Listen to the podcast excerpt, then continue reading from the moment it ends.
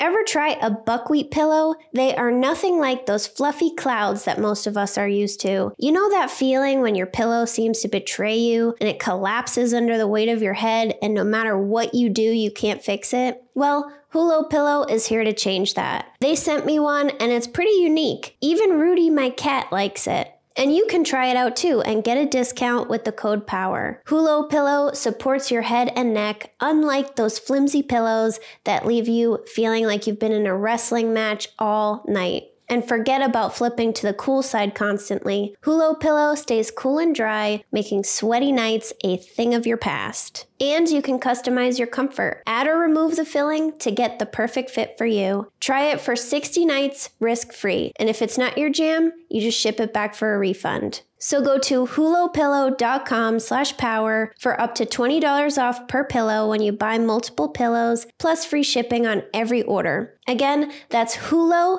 H-U-L-L-O pillow.com slash power. One of my biggest struggles in early sobriety was falling asleep. And even now, years in, sometimes my brain is just too active and too anxious to rest. This used to cause a lot of stress for me, but now I take Tanasi before bed and it helps me relax and get to sleep. My husband has even said that he has never seen me sleep deeper. As a former scientist, I appreciate Tanasi's commitment to science and research. They provided a $2.5 million grant to Middle Tennessee State University University to study the hemp plant. This team of scientists discovered Tanasi's one of a kind patent pending CBD CBDA formula. Studies show that it's twice as effective as CBD alone, and 5% of all revenue is given back to the university to support ongoing research. If you're struggling with anxiety or trouble sleeping, then I encourage you to give Tanasi a try. It comes in a variety of different forms like lotions, soft gels, gummies, tinctures, and drink concentrates. I've been using using the tincture before bed. Go to tanasi.com and use the code POWER to get 25% off. That's T A N A S I.com to get 25% off your first order with the promo code POWER. Tired of your gut feeling like it's been through more drama than a reality TV show? Say goodbye to the chaos and hello to a gut that's as peaceful as a Zen garden with Synbiotic Plus from Ritual. Let's be real. Alcohol turns your gut into a wild roller coaster ride, leaving you feeling more queasy than thrilled. Say goodbye to the gut battles and inflammation wars. And with 25% off with the code POWER, this is a great excuse to give your gut the TLC that it deserves. So whether you're starting your day with a green smoothie or hitting up your favorite Starbucks for a coffee, make sure to add Synbiotic Plus to your daily routine. There's no more shame in your gut game. Synbiotic Plus and Ritual are here to celebrate, not hide your insides. Get 25% off your first month for a limited time at ritual.com slash power. Welcome back to the Sober Powered Podcast. I'm Jill, and today I want to talk about the idea of not being ready to quit drinking. So, if you've ever been in sober Facebook groups, then you've probably seen some comments saying you're just not ready yet, or maybe they've even been said to you before. These comments used to infuriate me. But now that I'm sober, I see how true it is. It's a long process to get ready to quit drinking, and most of the time we say we want to stop drinking when really we just want to drink less. 99% of the time, when I said I was never going to drink again, I really was just desperate to find a way to drink less. I think one important step that you can take is acknowledging that maybe you don't want to actually quit Maybe you just want to find a way to drink less. So then you shouldn't beat yourself up for not quitting when you don't actually want to quit. So, in this episode, I'm going to share what it means to not be ready yet and steps that you can take to accelerate the process so you can quit for good. So, let's dig in.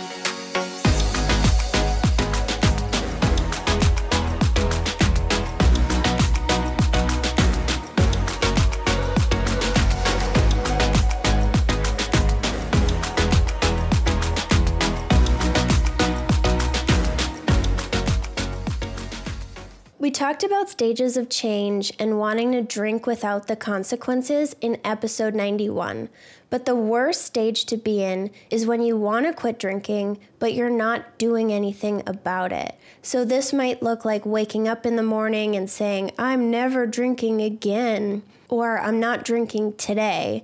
But by the afternoon, your motivation fades and you start talking yourself back into drinking. And the reason this keeps happening is because you wake up hungover, filled with shame and regret, and the pain that your drinking causes is right in front of your face. It sucks, and you wish you could get out of the loop. But as the day goes on, your hangover fades, and although the shame and regret is still there, it's starting to be replaced by your reasons for drinking. Stress and responsibilities pile up. Maybe you don't have any boundaries, so you have a lot of negative interactions with other people.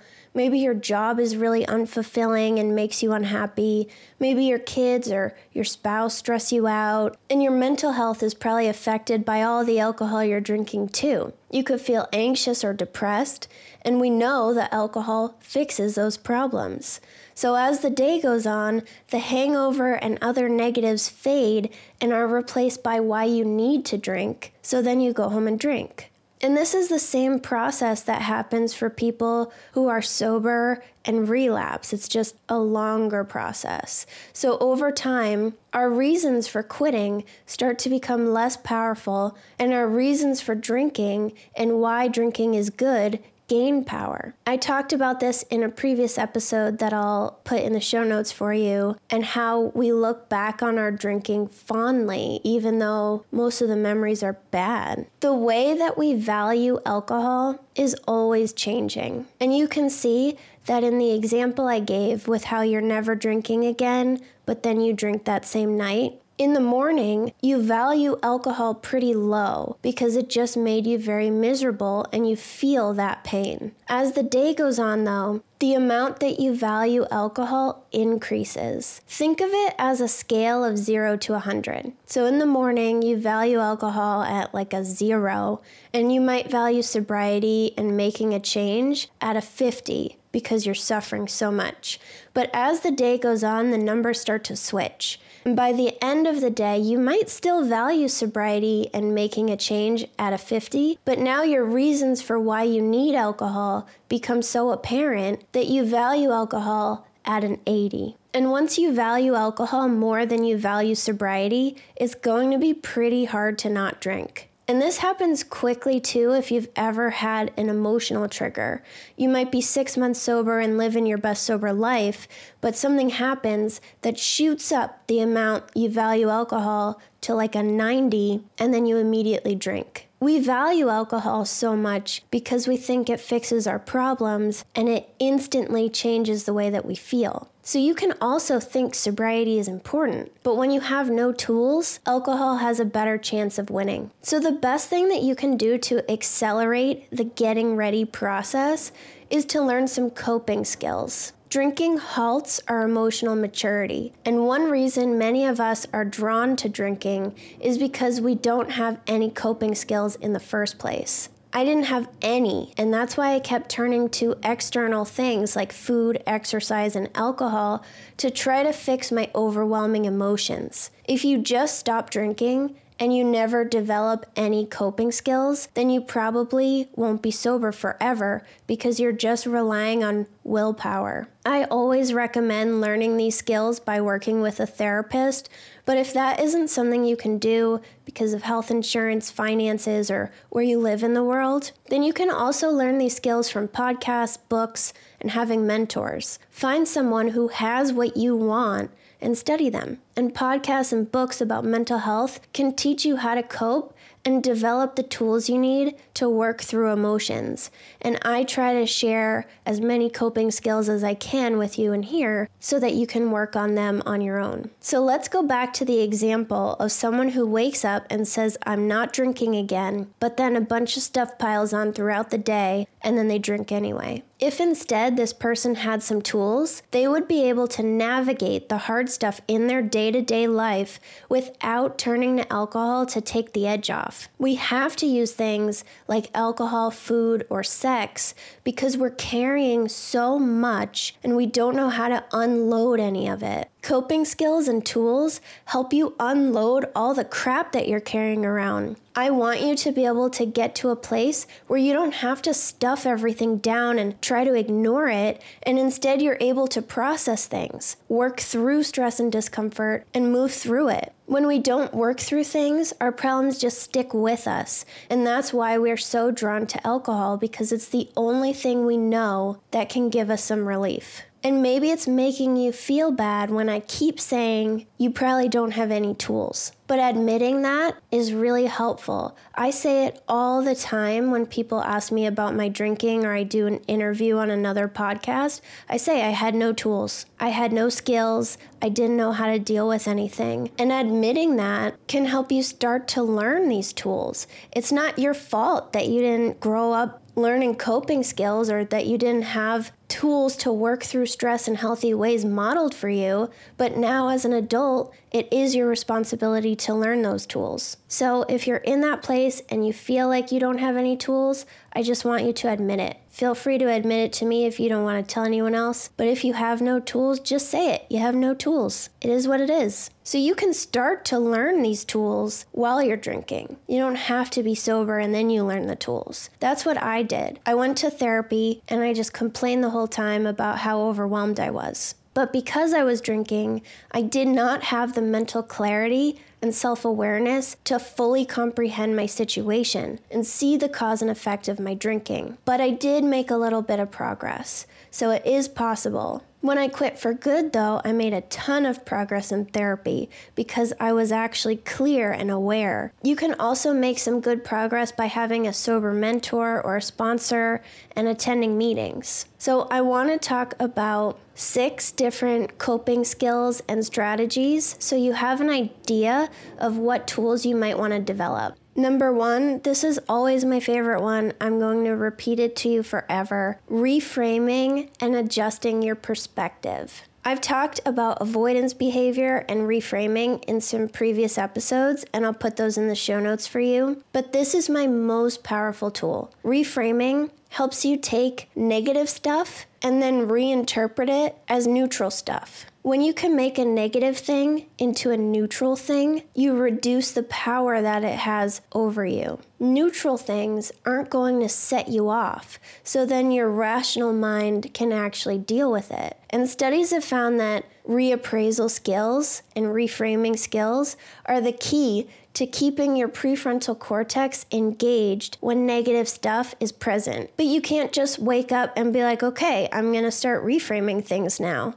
You gotta practice. So the next time something sets you off, try to consider it in a different way. One big issue with drinkers is that everybody has power over us. Everybody has the power to set us off, to make us upset, and then we drink because of that. But what I want you to learn is how to control the way that you feel. I want you to take your power back and not let everyone and everything around you decide how you should feel. So reframing will help you do that. Number two, collect data about your drinking. The way that we can get out of denial that alcohol helps or that we could change the way that we drink someday is by becoming aware of the entire experience of drinking and what alcohol is really doing to you. We focus on that first hour, but the entire experience is the hours leading up to it, where you start doing mental gymnastics about whether or not you should drink, that one or two hours of fun and relaxation,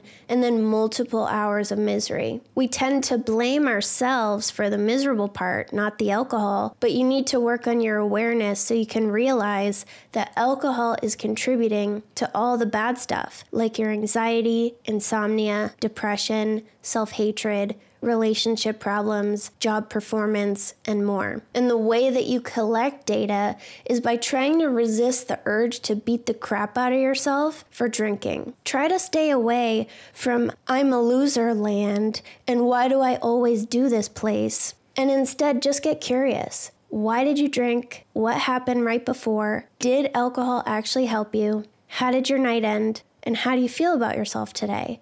If you can analyze the entire experience instead of making it a morality thing, it'll help. And I have a free three day email challenge, and the first day is all about taking the morality out of it. So I'll link that for you in the show notes if you want to go through it. Number three, making a rule to not respond to anything immediately. If you struggle with alcohol, then chances are you are probably pretty impulsive. I am too, but it's a lot better in sobriety. The worst thing that we can do is respond immediately in anger when someone says something that makes us mad. If you make a rule that you won't respond for 24 hours, then you'll probably feel a lot different about the situation by the time you go to handle it any type of tool or rule that we can use to prevent impulsive behavior is key. Something I do that really helps is if I'm typing out a cranky email, maybe the 24 hour rule isn't super realistic, but I get other opinions. I ask my friend or I ask my husband, and then they're like, whoa, you cannot send that. And they help me nicen it up. So either wait 24 hours, wait 12 hours, or get feedback before acting. Number four, stay busy and find something that you're passionate about. Being too busy is another avoidance coping mechanism, but being busy is a good thing too. So just be mindful of your intentions. Sitting around watching TV for hours and hours a day is our enemy. Remember that. I'm really passionate about my podcast and now about my podcast network, Sober Powered Media. This takes up literally all of my time and mental energy, so I don't have time to care about stupid alcohol. If you're busy and you stimulate your mind with things that you're passionate about, then it'll help so alcohol doesn't invade your thoughts as much. I just got back from speaking at a podcasting conference, and there were three parties a day. Some of them were really like club scene, and I was there to work, and I just did not have time to care about stupid alcohol. I was really busy and I was focused on my work. So when you have more things in your life that are stimulating, you don't have as much time to care. Number five, find some go to things that actually calm you down. And no, alcohol, food, and yelling at people don't count. This is where the rage walk comes in. If you're really upset and you feel triggered to drink or do something impulsive, then get outside and go on a walk. Stomp around your neighborhood listening to podcasts or really loud music, or call a friend and vent. Just get it out. High energy emotions like anger and anxiety can't be stuffed down. It just makes them worse and come back later. So instead, find a way to get that out of your body. And number six, avoid your triggers as best you can. If social events are tough for you, because you always end up drinking, then take a break from going to big things until you feel more confident in your sobriety. Sobriety makes us more selective too, because standing around doing nothing gets pretty boring. When you feel the urge to leave because you're getting uncomfortable and bored, just get out of there. Don't judge yourself for not being fun anymore because really, I bet you weren't very fun before. When we get super drunk, we get sloppy, mean, attention seeking, dramatic, overly emotional, too touchy. Like, none of that is a fun person. So, overall, if you have no tools, just own it because once you accept that you have no tools, now you can learn some tools. So try to take the morality out of it. Try to stop going to the I'm a loser, I'm the worst person ever place. And just know that I really believe you can do this. And if you enjoyed this episode, I'd really appreciate if you could go leave a five star rating and a review because it helps people who need this information discover the podcast easier. And I'll put more episodes that you should listen to in the show notes, and I'll talk to you next week.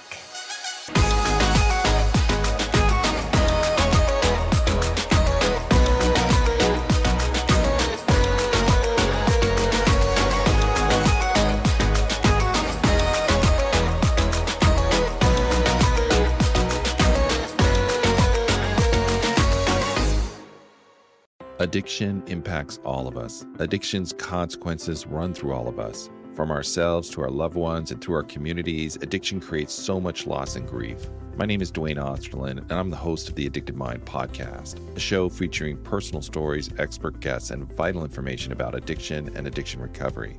We'll talk with leading treatment providers to discuss the latest research and treatment options for this devastating disease and advocate for mental health awareness. We discuss topics like the importance of creating a community of support to helping loved ones to some of the latest research on psychedelic medicines. The Addicted Mind podcast has been about creating hope listening to stories of many amazing people that have overcome addiction and are thriving. If you or a loved one is struggling with addiction, subscribe to the Addicted Mind podcast wherever you get your podcasts or check out theaddictedmind.com. New episodes every Monday. See you there.